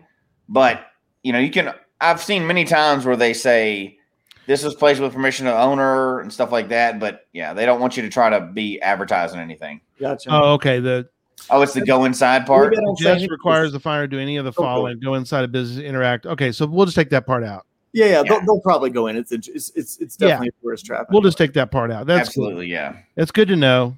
That's I good would to say know. it was placed with permission. How about that? That's good. Saying it was placed for permission, that's perfect. And that's all you, like you said, if they're there, they're more likely going to go in and uh, at least I tend to, I'll tend to go in and say, you know, thanks, you know, Yeah. whatever. And you know, usually when you're hiding, hiding your first cache, you don't have a live reviewer talking to you and helping you out. So you have a little advantage tonight. There's reviewers in the audience right It's, now. it's pretty rad. I like that. It's- You like that? Yeah. yeah, it's neat. Um, Don't don't we all need that every time we hide a cache? Just a live reviewer online just to help us need out. that when I just like go to the grocery. This is not going to happen for all of your caches, John. I'm sorry, but this is, this is, a, this is a, That's what you think. Yeah. that's what you Uh, everybody was saying that's the the going inside part is what what kind of would Okay. Trick So- trip that alarm. So that's cool that you got that out of there. I, I don't think I can post it into the comments for you to see for some reason, but it's okay. I'll read it one more time to make sure we're not missing something. Okay. These locations are an iconic chain for me. I grew up near one, and they are so unique to the Southwest. This is this is oh, good thing I read it. This is a gravelly, dusty parking area, so plenty of room to park and no reason to be worried to be there. Yeah. This, um, the cache is wow. It's good I'm reading this because I wrote a really terrible thing. the cache is a small black and clear pla- pelican case. Be sure to cover it back up when done so the sun does not destroy the plastic cache. This cache was placed with permission. And under the hint, I put look for the cache covered with whitish rocks. That is a great description. Yeah, that's good. Okay. I've got my co-pilot. He's There he is. Hey. I'll stop and look at the doggo. He's cute. Oh, that is a cute dog. He's a he's a good boy. He's been part of the was Memphis big on it. Mafia, which is Jesse's uh, family, for two weeks. Yeah, two weeks now. So just uh, Yeah, as a matter of just fact, two today, weeks. two weeks. Is he causing me issues at all? I mean, he's a puppy, right? Yeah. So uh, the good news is, so with a big puppy, you get big stuff, right? But he was potty trained quite quickly, so we didn't have Good. to. That wasn't a bad issue. But when you increase the size of the dog, everything is increased. So the size of everything is increased, but the drool, the messes, everything. But he's been really good. So All right. Um, he's really cute. Uh, so I'm on the difficulty part. I'm going to put difficulty is 1.5. It shouldn't be hard, I don't think. Even if Um, you think, too, John, this is kind of another thing is that um, do you think that somebody in a wheelchair could could find it? Well, it's pretty flat. I think so. The reason I say that Like the whole parking lot was gravel, wasn't it? Yeah, I think like, it was It's like New Mexico. I dirt think road. maybe, yeah. I think I think it's doable, especially if they weren't like a wheelchair that had to be on like a real gymnasium floor or something. I think right that- because we've had um we've had some folks on who um it's basically a parking lot. yeah which um we have a, a friend who's a cashier who um helps has helped us we even did a show about mhm. about that and you know he wants folks to put the one difficulty attribute whenever possible Gotcha. as long as they don't as long as they feel that it's a one then they here's want the- them to yeah. But don't forget, it's not just getting to the cache it's also retrieving the cache yeah they got to retrieve it well, they it, it literally if they can pick something off the floor from their wheelchair, then they can get it. I it's on the ground Yeah. It's Yeah. not really big, heavy rocks or anything. I think Right. that it's probably a one then, because I'm looking at a picture. I can see the background. It is just pretty much flat. mm-hmm. Yeah, I think. I I would say, yeah. So when we, so this is just a, this is for everybody listening or, or watching. When is, as we know now from experience, we have, uh, we have, um, people who have helped us. Is, um, if it it can, so yeah, Direwolf saying it can't be a one. It can't That's be the a one. yeah. That's the kind of gray area, right? Like it's, it is tough if it's hard to pick up. Yeah. Um, that's the only tricky part is, um, I think your original John 1.5 would be accurate um, because even though it could be a one for some people, that's kind of that divide. Like a perfect one would be a parking lot. And I know these are silly, but a parking lot where you can go right up to it and it's at like hand level, so you can reach like- it right there. Oh. right. Um, because a lot of people's mobility issues would uh, would stop them from being able to. They Sure. can get exactly to the cache, but they can't necessarily reach all the way to the ground. So right. um, and for a lot of cachers, they don't go to caches that are not a one because that's a special handicap attribute that they have on there. right. So that's the most important um, terrain issue. Oh, Mm-hmm. gravel isn't a T1 per ADA. So there you go. That's So fine. that would Oh, be a yeah, so- yeah, yeah. That's what it says right here on the wheelchair check mark. If you're not sure, make it a 1.5. Yeah, yeah, yeah. one point one point five is good. I'm just letting encouraging people if you can Right, right. try as through often that as one you for can sure. to make yeah. a one. Um, It's good But to know. probably the most important terrain that you can mark on any geocache is a one.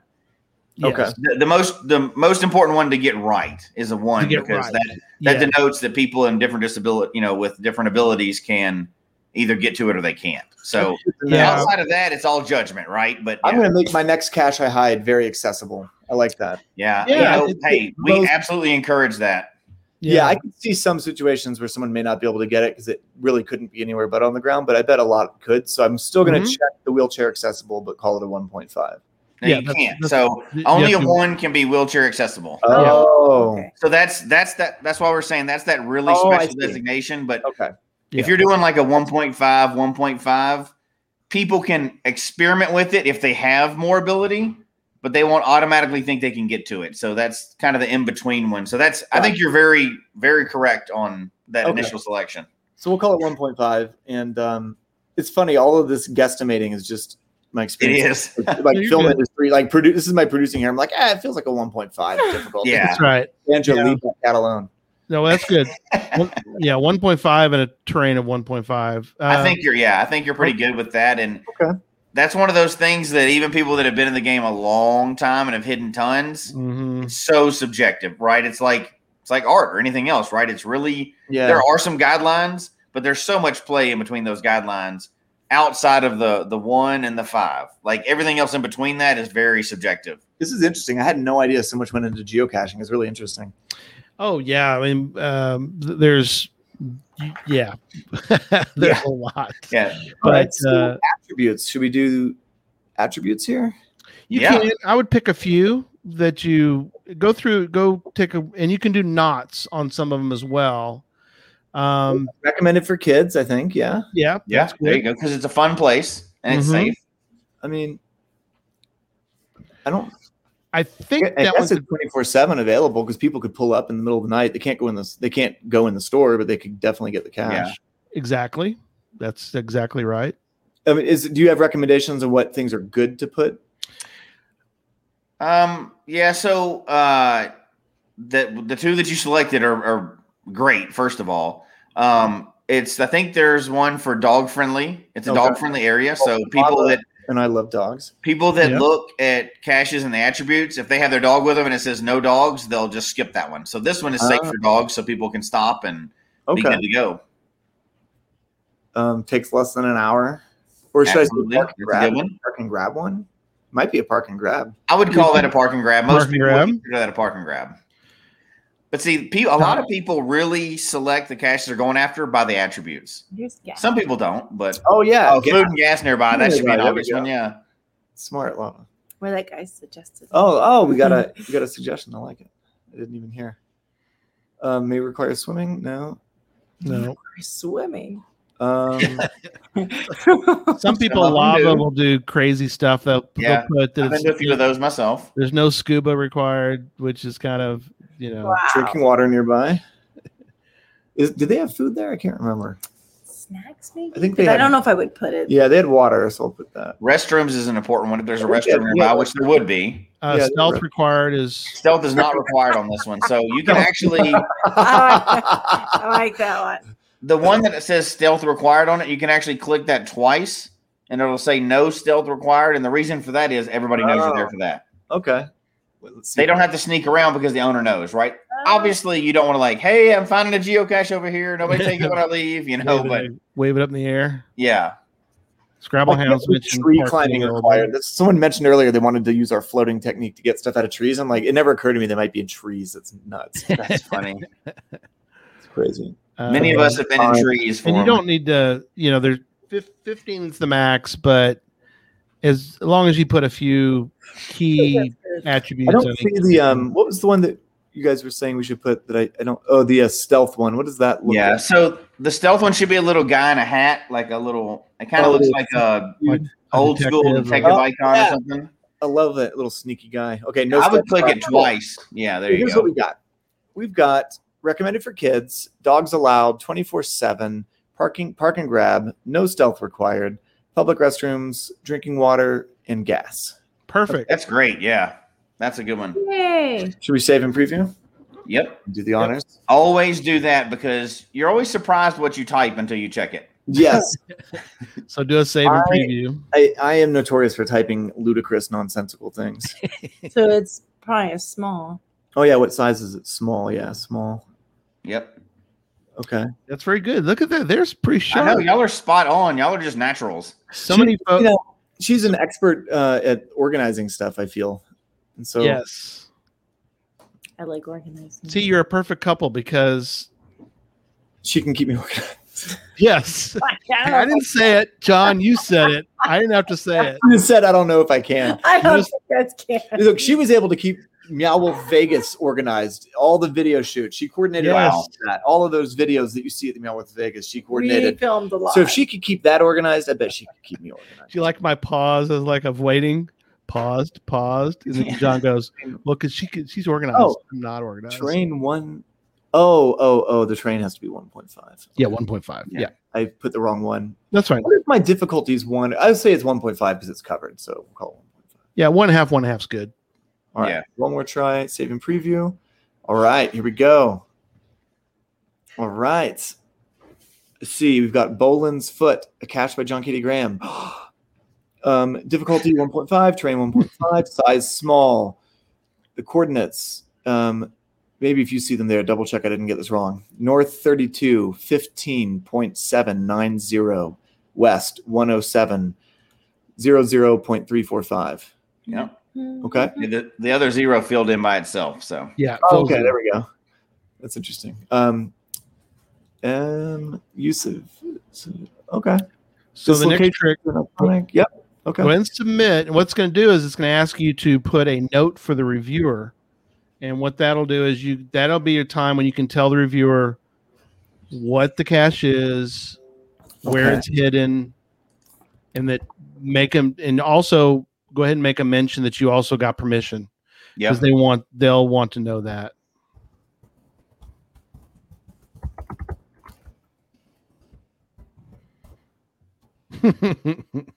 It's so funny. People stop it.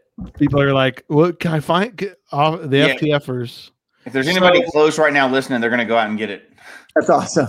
So while you're yeah, while you're putting in your note to the reviewers, um, so you two, uh, this will be once you once the reviewer publishes it. That means he's going to look at your submittal, determine if it's ready to go, and he will publish it. Um, what'll happen is others lava that are in the in in the area around that Las Cruces cache that have set up well they don't even have to be in that area anyone who's set up a notification for that particular area they're going to get a notification Oh, a phone notification that Oh. there's a new cache and it could be the middle of the night and people jesse get can up? tell you Oh yeah, people will get up out of bed and race to them because they'll race out there to get it the first For the phone- person's gonna yeah. find some fun stuff we put in there too. Oh, Yeah, Yes. real quick before we say what's in there, let me see if this is all I need. Uh, the note. This cache is located at a touristy gas stop called Bowlin's Running Indian. It is located between Las Cruces and Deming, New Mexico. The store gave me permission to place it, and we are in no way affiliated with the store. Yeah, that's good. You can tell them. That's good for them to know. I submitted. Oh, all right. I blew it. Oh, we were supposed to count down or something, right? no that's okay No, that's Oh, good. it's done. The uh, because it's going to be submitted. they say it can be up to two weeks before it goes live because you know there could be tons in that area going, and it's obviously a reviewer's a volunteer. Depending on your area, it'll probably be much less than two weeks. Um, but you'll get an email back saying, you know, it's all good to go and it's going to go live, or you'll get an email back saying, hey, we need to change something. you, you know who the you know who the reviewer is jesse Yeah, I know. So um, Said- so we put some let fun me know. stuff in it too. so if they need any more info they, Four, three, two, one. Oops. yeah. Um, yeah, so I think we mentioned in there we did put a New Mexico magnet bottle cap. It's got the Very Zia cool. symbol, so that's the New Mexico state sign. And then thought that'd be a good honorary thing to put in there. What else did we put in there? We put in some coins from um my I, I'm Thai American. that's right So there's some Thai coins in there, some Thai baht. Great. It's and then our note my notebook is also something that I bought in Thailand. It's in English on the front, but it's a saying that we believe in it's be the best version of you. I Yeah. love it. I love it. And somebody mentioned in the in the audience, you be prepared to talk to your reviewer, and they are much more meticulous when it's your very first time. Like they may even they may ask you a question, right? Like, Sure. are you sure it's already in place? Because people will submit these sometimes and they hadn't even put it out there yet. Oh yeah, and then they'll never get around Yeah. to it. Now, as you've done more and more, and they know you, and they know everything's going to be safe and stuff like that, they'll ask less questions. But a lot of times on the first one, they will say, "Are you sure this is a safe container? Are you sure it's a safe place for?" Especially if you do stuff like good for kids, they may ask you a question. They're just trying to make sure it's safe yeah. and that you know, because some people get into it and they don't have any idea, right, what they're doing. Um, y'all did great on this one, and Thanks. H- Here's the thing, too. If they email you back and say, "Hey, I want you to change this," that's okay. They're trying to make sure the game is safe for many, many things that we don't think of. So don't take that as like you know an attack on on you or anything. That's they're really trying to make sure that the game it continues to be safe for everybody. Yeah. I've got a real thick skin, so I'm not too worried. Well, I had to interact with actors, agents, and how they want photos changed. and they're fellow cachers, so they're they're wanting to. They Yeah, they want want more caches. geocaches out there. yeah. Oh yeah, I'm happy to whatever they need. Yeah, Um, that's great. And uh, oh, and also there's one of the trackables from you guys in there. yes. Oh, There's a- nice. Yeah, Those sweets. Geocache Talk Trackable on there. So uh, as we start to wrap up for tonight, I did want to mention with, there's a lot in the show notes tonight. So uh, I'll get the show notes up on the website very soon. Um, there's an interesting article I found, uh, Lava, Am- Amazing Asians in the Arts. Do you remember doing that article? Or- I I do remember that one. Yes. Yes, I thought that I well. I have to ask you. Did you? I think it was pretty well done. Did you? Yeah, I liked it. It was it was quite an honor to be featured as an amazing Asian in the arts. Um, Yeah, I after I won an award last year with the Asian Festival, I was most Mhm. outstanding female filmmaker in this Asian um, film competition. And oh, thank you. And um, yeah, so then I got featured in this article about that. So thank you That's awesome. Yeah, we, we have um, you know, we have international uh, following. We have people in uh, all over the world, and we have people from all walks of life. So um, we actually have had people in Thailand who've Oh, watched and listened to the show. But we also have, obviously, I, I- you know, we have people who are Thai. Um, you know, we have um, all sorts of, you know, we, we have the shows is broad enough that we've had a lot of of of, of uh, coverage from in a great tapestry of people in various parts of the world or different uh, ethnicities and backgrounds and you know young old and everything. So we've we- we've been able to really i think i think you would agree jesse hopefully i don't know i'll ask you but i think we've covered a lot. And we've we had uh, thinking of uh, we had some people from europe uh, spain that we've had on people in different parts of the world and i think that's to me i've been very i'm very proud of the fact that we do that. We have uh, obviously a lot of uh, american and, and canada represented but we do have a lot of representation in different parts of the world which i That's awesome. Well, now that I've gotten the feel of hiding a cache, yes think when I do more more world, eh, next time I get to do world travel shooting stuff, I'll start hiding some caches maybe. We'll uh, after the show, we'll, we'll we'll talk about a few tips on that because it's Yeah. a whole nother show. But yeah, yes. after we finish, after we go off air, we'll, we'll give you a couple tips on that. I like that. that's for another show all right Ooh, I like that. That's great. so it's one of Well, our this, this has been rad. I love being on the show with you guys. You guys are real fun. Well, thanks. All right. Well, let's uh we'll wrap up. You two stick around for a minute afterward and we'll talk for a second and we'll then we'll let you go. So um I think that's it. Jesse, of last thoughts and then we'll No, that's great. We've already run long, which we didn't even get to the, all the stuff we want to talk to, but y'all are great. So we had a lot of fun with y'all on tonight. So I'm sure we'll do it again. yes, oh yeah, definitely. definitely. As a matter of fact, uh, let us know when it goes live, and we'll update people that Oh it's yeah. out there and ready to go. So Everybody out there's want to know the GC. yeah, we'll, uh, we'll give you the GC code as soon as it's we get answers get- back. Right. get it published. We'll put it on the website. That's right. Yeah, we'll let everybody know. All right. Um, thanks again, you two. It's been it's been great. Been been been a lot of fun tonight. And yeah, we'll we'll have you on again and we'll talk some more. So Thank you. uh, there you go. All right. Thanks. We'll see y'all soon.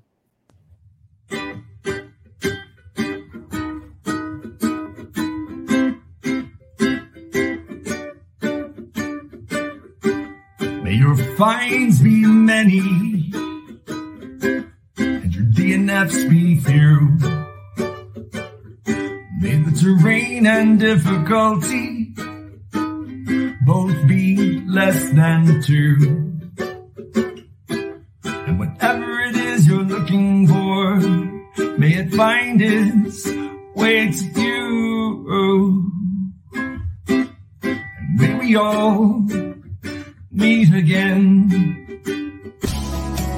Folks, we hope you've enjoyed the show tonight. Please email us your comment at geocachetalk at gmail.com. Don't forget to follow us on Twitter, Instagram, and Facebook. The show can be found on Apple Podcasts, Stitcher, Radio Public, or Spotify, as well as at the Geocache Talk website. Don't forget to click that subscribe button below and ring that bell notification so that you can see and hear the show on a weekly basis. And tell your friends about the show. Get them involved with us in the chat room. And until next week, don't just talk about geocaching, go geocaching.